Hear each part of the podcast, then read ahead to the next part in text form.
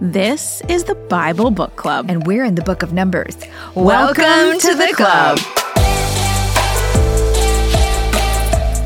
When last we left you in the Bible Book Club in chapters 15 and 16, we were discussing a few more laws. But don't worry, we're not going back to Leviticus and law school. We're still in Numbers, taking the census, just learning more about Moses. And Moses, unfortunately, is facing more mutiny. Korah, one of the Levites, wanted a chance at the priesthood. So, stirred up about 250 men, basically created a riot, including Dathan, Abiram, and the Reubenites. Korah, Dathan, and Abiram then get swallowed alive. It's not a good thing. With their family. And with the with their families. Made sad. And then the 250 take part in a sacred censer test and they're burned to death. So, moral of the story is don't oppose Moses no, or anything or else that the Lord yes, has ordained. Yes. Then, on top of that, the people start grumbling against Moses as if that wasn't enough. Yep. They start grumbling against Moses and Aaron, blaming them for the deaths. God sends a plague. Only Aaron can stop it, which he does. In each case, God was confirming Aaron as his choice for high priest. All right, as Heather just said, in chapter 16, God defended Aaron against Korah and his followers when they challenged the priesthood. Now, chapter 17 is directly linked to chapter 16 as it is the third and final time God is going to verify Aaron as his choice for priest. I know some of you can relate because we have to verify ourselves on websites multiple times. And with the Israelites, it's no different. We need another verification that this is God's man. This time, God is going to give the people a visible reminder, one they can keep so that they will never forget. The timing of this was critical as Aaron is aging and without a God given reminder that his family is the one to be the priesthood, it was likely that the Israelites would forget and challenge his son or his grandson in the future for the priesthood after his death. This is the test of the budding staff. Chapter 17 The Lord said to Moses, Speak to the Israelites and get 12 staffs from them, one from the leader of each of their ancestral tribes. Write the name of each man on his staff on the staff of Levi, write Aaron's name, for there must be one staff for the head of each ancestral tribe. Place them in the tent of meeting in front of the ark of the covenant law where I meet with you. The staff belonging to the man I choose will sprout, and I will rid myself of this constant grumbling against you by the Israelites. So Moses spoke to the Israelites and their leaders and gave them 12 staffs one for the leader of each of their ancestral tribes, and Aaron's staff was among them. Moses placed the staffs before the Lord in the tent of the covenant law. The test is simple, but it's thorough. God asks for one staff from the leader of each tribe. Everyone is included and covered in this test then because every tribe is represented. The staff test is very symbolic because the word for staff, meta, can also be used for tribe. So it's really like he's symbolically Moses is laying the tribes before the Lord to choose from. The staffs are laid before the covenant law or the stone tablets located in the ark in the most holy place. So this is where God resides over the most holy place between the cherubim, and God's going to do the choosing. All the tribes are given an equal chance before God. The one that sprouts will be God's choice which is kind of superfluous because in everything that has happened since they left Egypt, the Israelites should have learned by now that it really is God's choice always in everything. And you would have thought that the last two tests, remember this is the third, the test of the censers, the test with the with Korah would have already communicated that Aaron is their choice. But the Israelites seem to have a hard time remembering that, that everything that's happened to them is God's choice. As do we. We often move ahead with our plans without even thinking about God's plan. And God has been super clear about his plan here for them. Like we went through Leviticus, we read the plan. It was very detailed. We do the same. We move ahead and then invariably we get the consequences and God works his plan out another way. Take the Israelites as a case in point, an example for us. This generation came out of Egypt, which is so huge. They were brave enough, they did it, they came out, they followed Moses. But because of the rebellion, it's their kids, not them, who are going to get to be a part of the plan and actually go into the promised land. It is God's choice how he uses us and who he uses.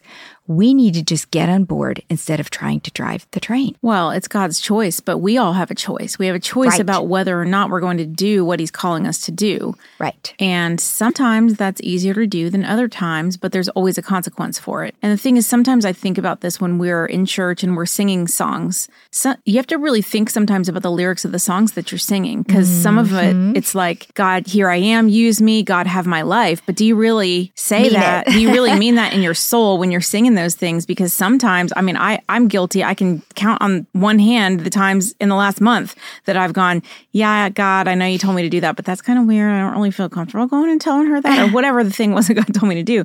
And I go the opposite direction and I get a consequence from it. I should have just done what God asked. Or in the case of the Israelites, it, it was a consequence, but also they didn't get to par- be part of the plan anymore as Right. far as getting to see the promised land, Yeah. which is would have really bothered me. And that's the other thing is that guess what? God wants to use you. He does. He wants to use you in so many ways. He has big plans for you. But if you don't step up, God's going to accomplish it anyway. He'll Oh. just use someone else. If you don't get on board, the train's going to keep going without you. So let it be you. Say Yeah. yes. Yes, say yes. All right, continuing on in verse 8. The next day, Moses entered the tent and saw that Aaron's staff, which represented the tribe of Levi, had not only sprouted, but had budded, blossomed, and produced almonds. Then Moses brought out all the staffs from the Lord's presence to all the Israelites. They looked at them, and each of the leaders took his own staff. The results are clear. Aaron's staff, a dead stick, not only sprouted, but parts of it had also budded, blossomed, and produced almonds. Now, almond blossoms are white, which in scripture symbolizes purity and holiness, which is exactly what the priesthood needed to be. So this was very symbolic. It wasn't random.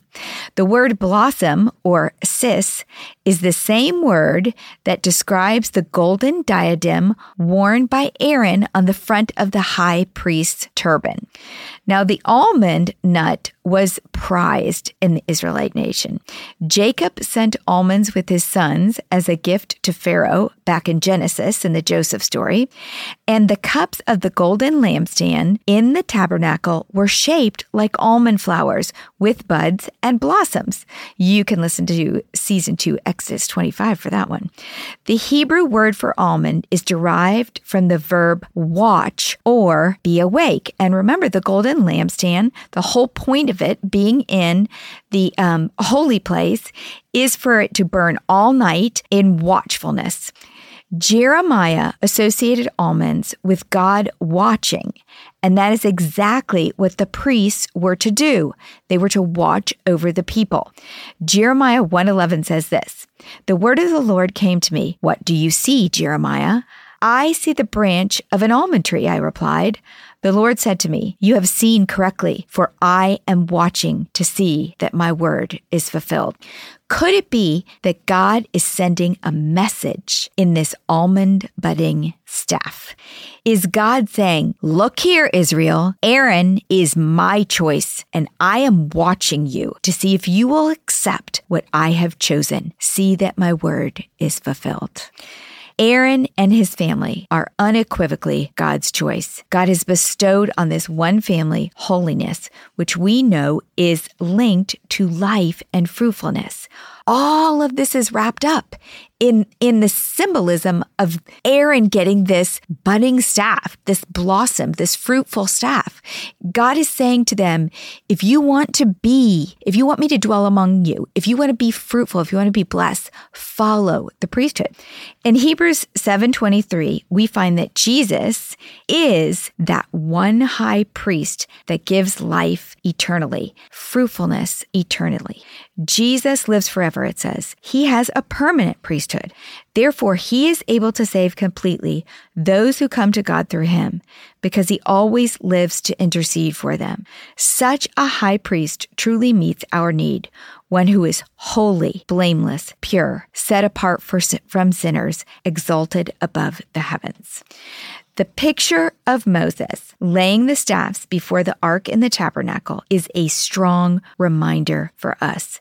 Do we lay our opportunities before the Lord to see what he will do? What would he show us if we did rather than pursuing our own plans? Would it become clear to us which opportunities will blossom and bear fruit while some remain dead, a waste of our time. Back to Numbers in verse 10. The Lord said to Moses, Put back Aaron's staff in front of the ark of the covenant law to be kept as a sign to the rebellious. This will put an end to their grumbling against me so that they will not die. Moses did just as the Lord commanded him, just like Moses always does, he, just as the Lord Oh, well, he, him. he always does, but not always. We're going to have that's coming. All right. The staff is that special reminder that they can visibly see, but it it, they can't really see it because now it's in front of the ark and they can't go in the most holy place. But it's in there, and it, um, it's their reminder that that Aaron, this family, is God's choice for Israel. Aaron's name on the staff would limit the future choice of priest to his descendants only, because remember, we stick to families and tribes in Israel. Later, the staff will become one of only three things placed in the ark. And those three, three things were the stone tablets, which were a reminder of God's holy standards and laws, the gold jar containing manna, a reminder of God's provision to them, and the staff, a reminder of God's provision for atonement through the priesthood. And our provision, of course, is Jesus. Verse 12 The Israelites said to Moses, We will die. We are lost. We are all lost. Anyone who even comes near the tabernacle of the Lord will die. Are we all going to die? Okay, this sounds kind of random, but it's really their response when it dawns on them after the whole Korah incident and the 250 dying, then then this that oh it truly is Aaron and we challenged Aaron. So now only Aaron can do anything and his family in in the tabernacle and we're going to die if we go anywhere near it. So they just kind of finally realized the enormity and that's why they react like this. Um, their their reaction is kind of funny actually to me. It's that typical fear and drama. They're thoroughly traumatized that they will perish if they go near the tabernacle. Now they're they they're such a swinging pendulum to me. Mm-hmm. they're either rebelling or they're they're quaking in fear. There's no middle ground. God's response is not to the people or to Moses.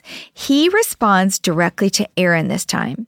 And he's going to allay their fears by challenging the rules of engagement.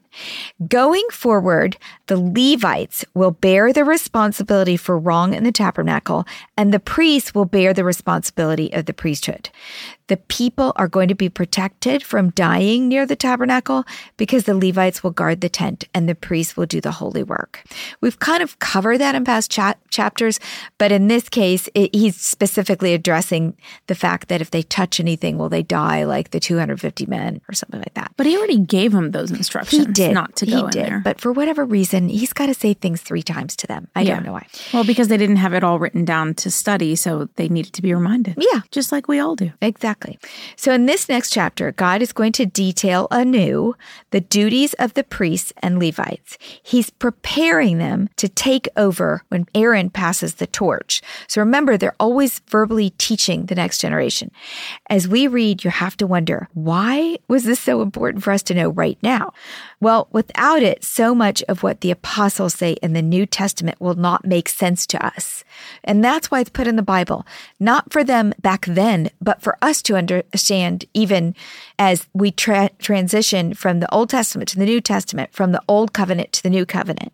Understanding Israel's priesthood adds depth to our understanding of Jesus' priesthood. Hebrews is filled with these references. So, starting in chapter 18, here are the duties for priests. The Lord said to Aaron, You and your sons and your family are to bear the responsibility for offenses connected with the sanctuary, and you and your sons alone are to bear the responsibility for offenses connected to the priesthood. First, Aaron and his sons, and only those from Aaron's line, are priests. They are responsible for the purity of the tabernacle. They bear the burden and the people don't, which is a huge responsibility.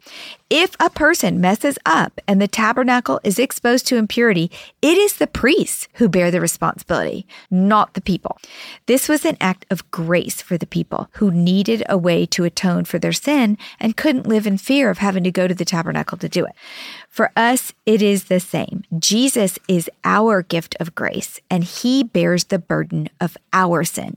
Hebrews 4:14 says it like this: Therefore, since we have a great high priest who has ascended into heaven, Jesus the Son of God, let us hold firmly to the faith we profess. For we do not have a high priest who is unable to empathize with our weaknesses, but we have one who has been tempted in every way, just as we are, yet he did not sin. Let us then approach God's throne of grace with confidence so that we may receive mercy and find grace to help us in our time of need. God does not want either the Israelites or us to feel like we cannot approach the throne of grace because we can. All right, here are the duties for the Levites. Verse 2 Bring your fellow Levites from your ancestral tribe to join you and assist you when you and your sons minister before the tent of the covenant law. They are to be responsible to you and are to perform all the duties of the tent, but they must not go near the furnishings of the sanctuary or the altar. Otherwise, both they and you will die. They are to join you and be responsible for the care of the tent of meeting, all the work at the tent, and no one else may come near where you are. So we've talked about the Levites and their job, and they were there to assist with the heavy lifting, the housekeeping, and moving of the tent. But in this case, he's saying that's going to protect the other people from having to do it because they would surely die. They would mess up.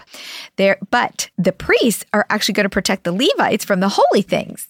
So the Levites cannot touch the holy things; only the priests can, um, or they would die. Because remember, they're not priests in training, nor would they ever be. The Levites are never going to be priests in training. That was one of my Bible benders was yeah. when you said all Levite, all priests are Levites, but not all Levites are priests. Correct. Correct. So the priests are going to protect the Levites and the people, and the Levites are going to protect the people, and everybody's protected now. Nobody's going to die from coming near the tabernacle. Everybody's going to learn the rules and obey the rules so there's no more accidents. Yeah, because being a priest is a really big job. Exactly. Okay, so here's a warning to Aaron and the Levites. Verse 5 You are to be responsible for the care of the sanctuary and the altar, so that my wrath will not fall on the Israelites again. I myself has, have selected your fellow Levites from among the Israelites as a gift to you, dedicated to the Lord to do the work at the tent of meeting. But only you and your sons may serve as priests in connection with everything at the altar and inside the curtain. I am giving you the service of the priesthood as a gift. Anyone else who comes near the sanctuary is to be put to death. So there's going to be no more Korah challenges with this 250 people. Anyone who challenges the priesthood and tries to do anything will die, period. The priesthood was a gift. It was an honor to, to the priests and Levites, and it was a gift to the people who would not have to bear such a burden. Because of their service to the tabernacle, people are then to give back in kind. They're to contribute provisions for priests and Levites. Verse 8 Then the Lord said to Aaron, I myself have put you in charge of the offerings presented to me. All the holy offerings the Israelites give me, I give to you and your sons as your portion, your perpetual share. You are to have the part of the most holy offerings that is kept from the fire. From all the gifts they bring me as most holy offerings, whether grain or sin or guilt offerings, that part belongs to you and your sons. Eat it as something most holy. Every male shall eat it. You must regard it as holy. This also is yours. Whatever is set aside from the gifts of all the wave offerings of the Israelites, I give this to you and your sons and your daughters as your perpetual share. Everyone in your household who is ceremonially clean may eat it. I give you all the finest olive oil and all the finest new wine and grain they give to the Lord as the first fruits of their harvest. All the land's first fruits that they bring to the Lord will be yours. Everyone in your household who is ceremonially clean may eat it. The people will make offerings of food to the Lord in grain offerings, sin offerings, and guilt offerings. A portion of that holy food was for the priests, Levites, and their sons. The food offerings from the wave offering was for the priests and Levites' families, so they're provided for too. In the show notes, I'm going to put our offerings chart from Leviticus season three, and you can see kind of details of all these different offerings. We covered them there. We're just recovering it now in in in the form of this was the tie. This is how the Levites were going to live uh, in in re- and and be compensated for what they're going to do for their living, serve everybody else. This concept of giving to those who serve the Lord is also a New Testament principle. In 1 Corinthians 9:13, Paul says this, don't you know that those who serve in the temple get their food from the temple, and that those who serve at the altar share in what is offered on the altar? In the same way, the Lord has commanded that those who preach the gospel should receive their living from the gospel. The concept that God gets the best of the first, the first fruits, is also a concept that carries through to the New Testament. In time, talent, and resources, we should give our best and first to the church. We tend to want to give out of surplus rather than out of trust. And when we give the first and best to God, we're trusting that He will provide enough for our needs from what is left after we give. So, this is just a concept that they always lived under. It became a law here, and we've kind of forgotten that a little bit. We take for granted church, I think. We, the general population. Hmm. Continuing on about the firstborn in verse 14 everything in Israel that is devoted to the Lord is yours. The first offering of every womb, both human and animal, that is offered to the Lord is yours, but you must redeem every firstborn son and every firstborn male of unclean animals.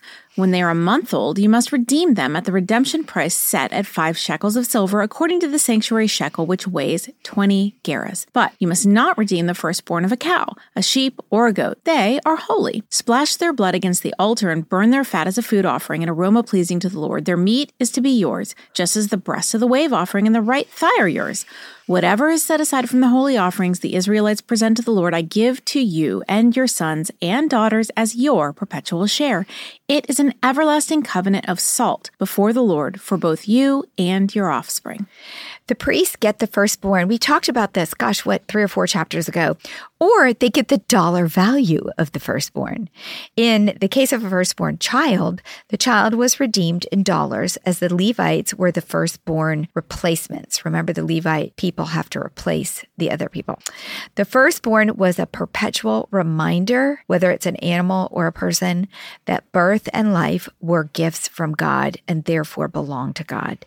Since Jesus was the firstborn of Mary, he had to be redeemed as a child, and then he became the redeemer for all. Verse 20 The Lord said to Aaron, You will have no inheritance in their land, nor will you have any share among them. I am your share and your inheritance among the Israelites. This is a special word to Aaron and to all future priests. Um, it was a granting of a special relationship with God. He was to be their inheritance. This concept is present in our promise as believers. We have no promised land. However, we are heirs in Christ, and therefore we have a special relationship with God through the gift of the Holy Spirit. Now we talk about tithing. Verse 21. I give to the Levites all the tithes in Israel as their inheritance in return for the work they do while serving at the tent of meeting. From now on, the Israelites must not go near the tent of meeting, or they will bear the consequences of their sin and will die. It is the Levites who are to do the work at the tent of meeting and bear the responsibility for any offenses they commit against it. This is a lasting ordinance for the generations to come. They will receive no inheritance among the Israelites. Instead, I give to the Levites as their inheritance the tithes that the Israelites present as an offering to the Lord. That is why I said concerning them, they will have no inheritance among the Israelites. This is not the first we have read of tithes. In Genesis 14, Abraham gave Melchizedek a tithe after his victory over the four kings. And in Genesis 28, Jacob vowed to give God a tenth of everything God blessed him with. This concept of tithing to the Levites is added here as a new lasting ordinance. Henceforth, a tithe will be required. The tithe to the Levites is payment for their services in the tent. It is a recognition of the dangers inherent of their occupation and therefore their protection of the people from such risk. And it is compensation for their lack of inheritance in the land. The Levites are going to be given 48 villages scattered throughout the land, but they're not given a lot of land for like farming and stuff. Verse 25 The Lord said to Moses, Speak to the Levites and say to them, When you receive from the Israelites the tithe I give you as your inheritance, you must present a tenth of that tithe as the Lord's offering. Your offering will be reckoned to you as a grain from the threshing floor or juice from the winepress.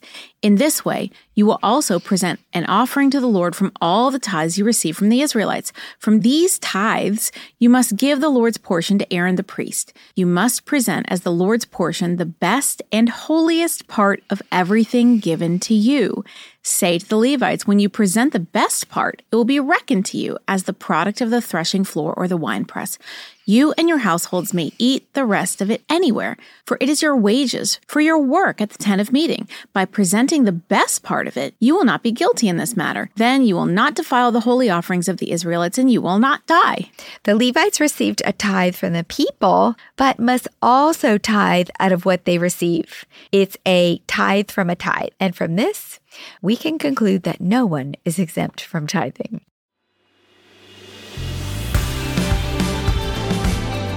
What's a club without friends? If you're enjoying the Bible Book Club, why don't you share it? And then you can say, Welcome, Welcome to, to, the, club. club.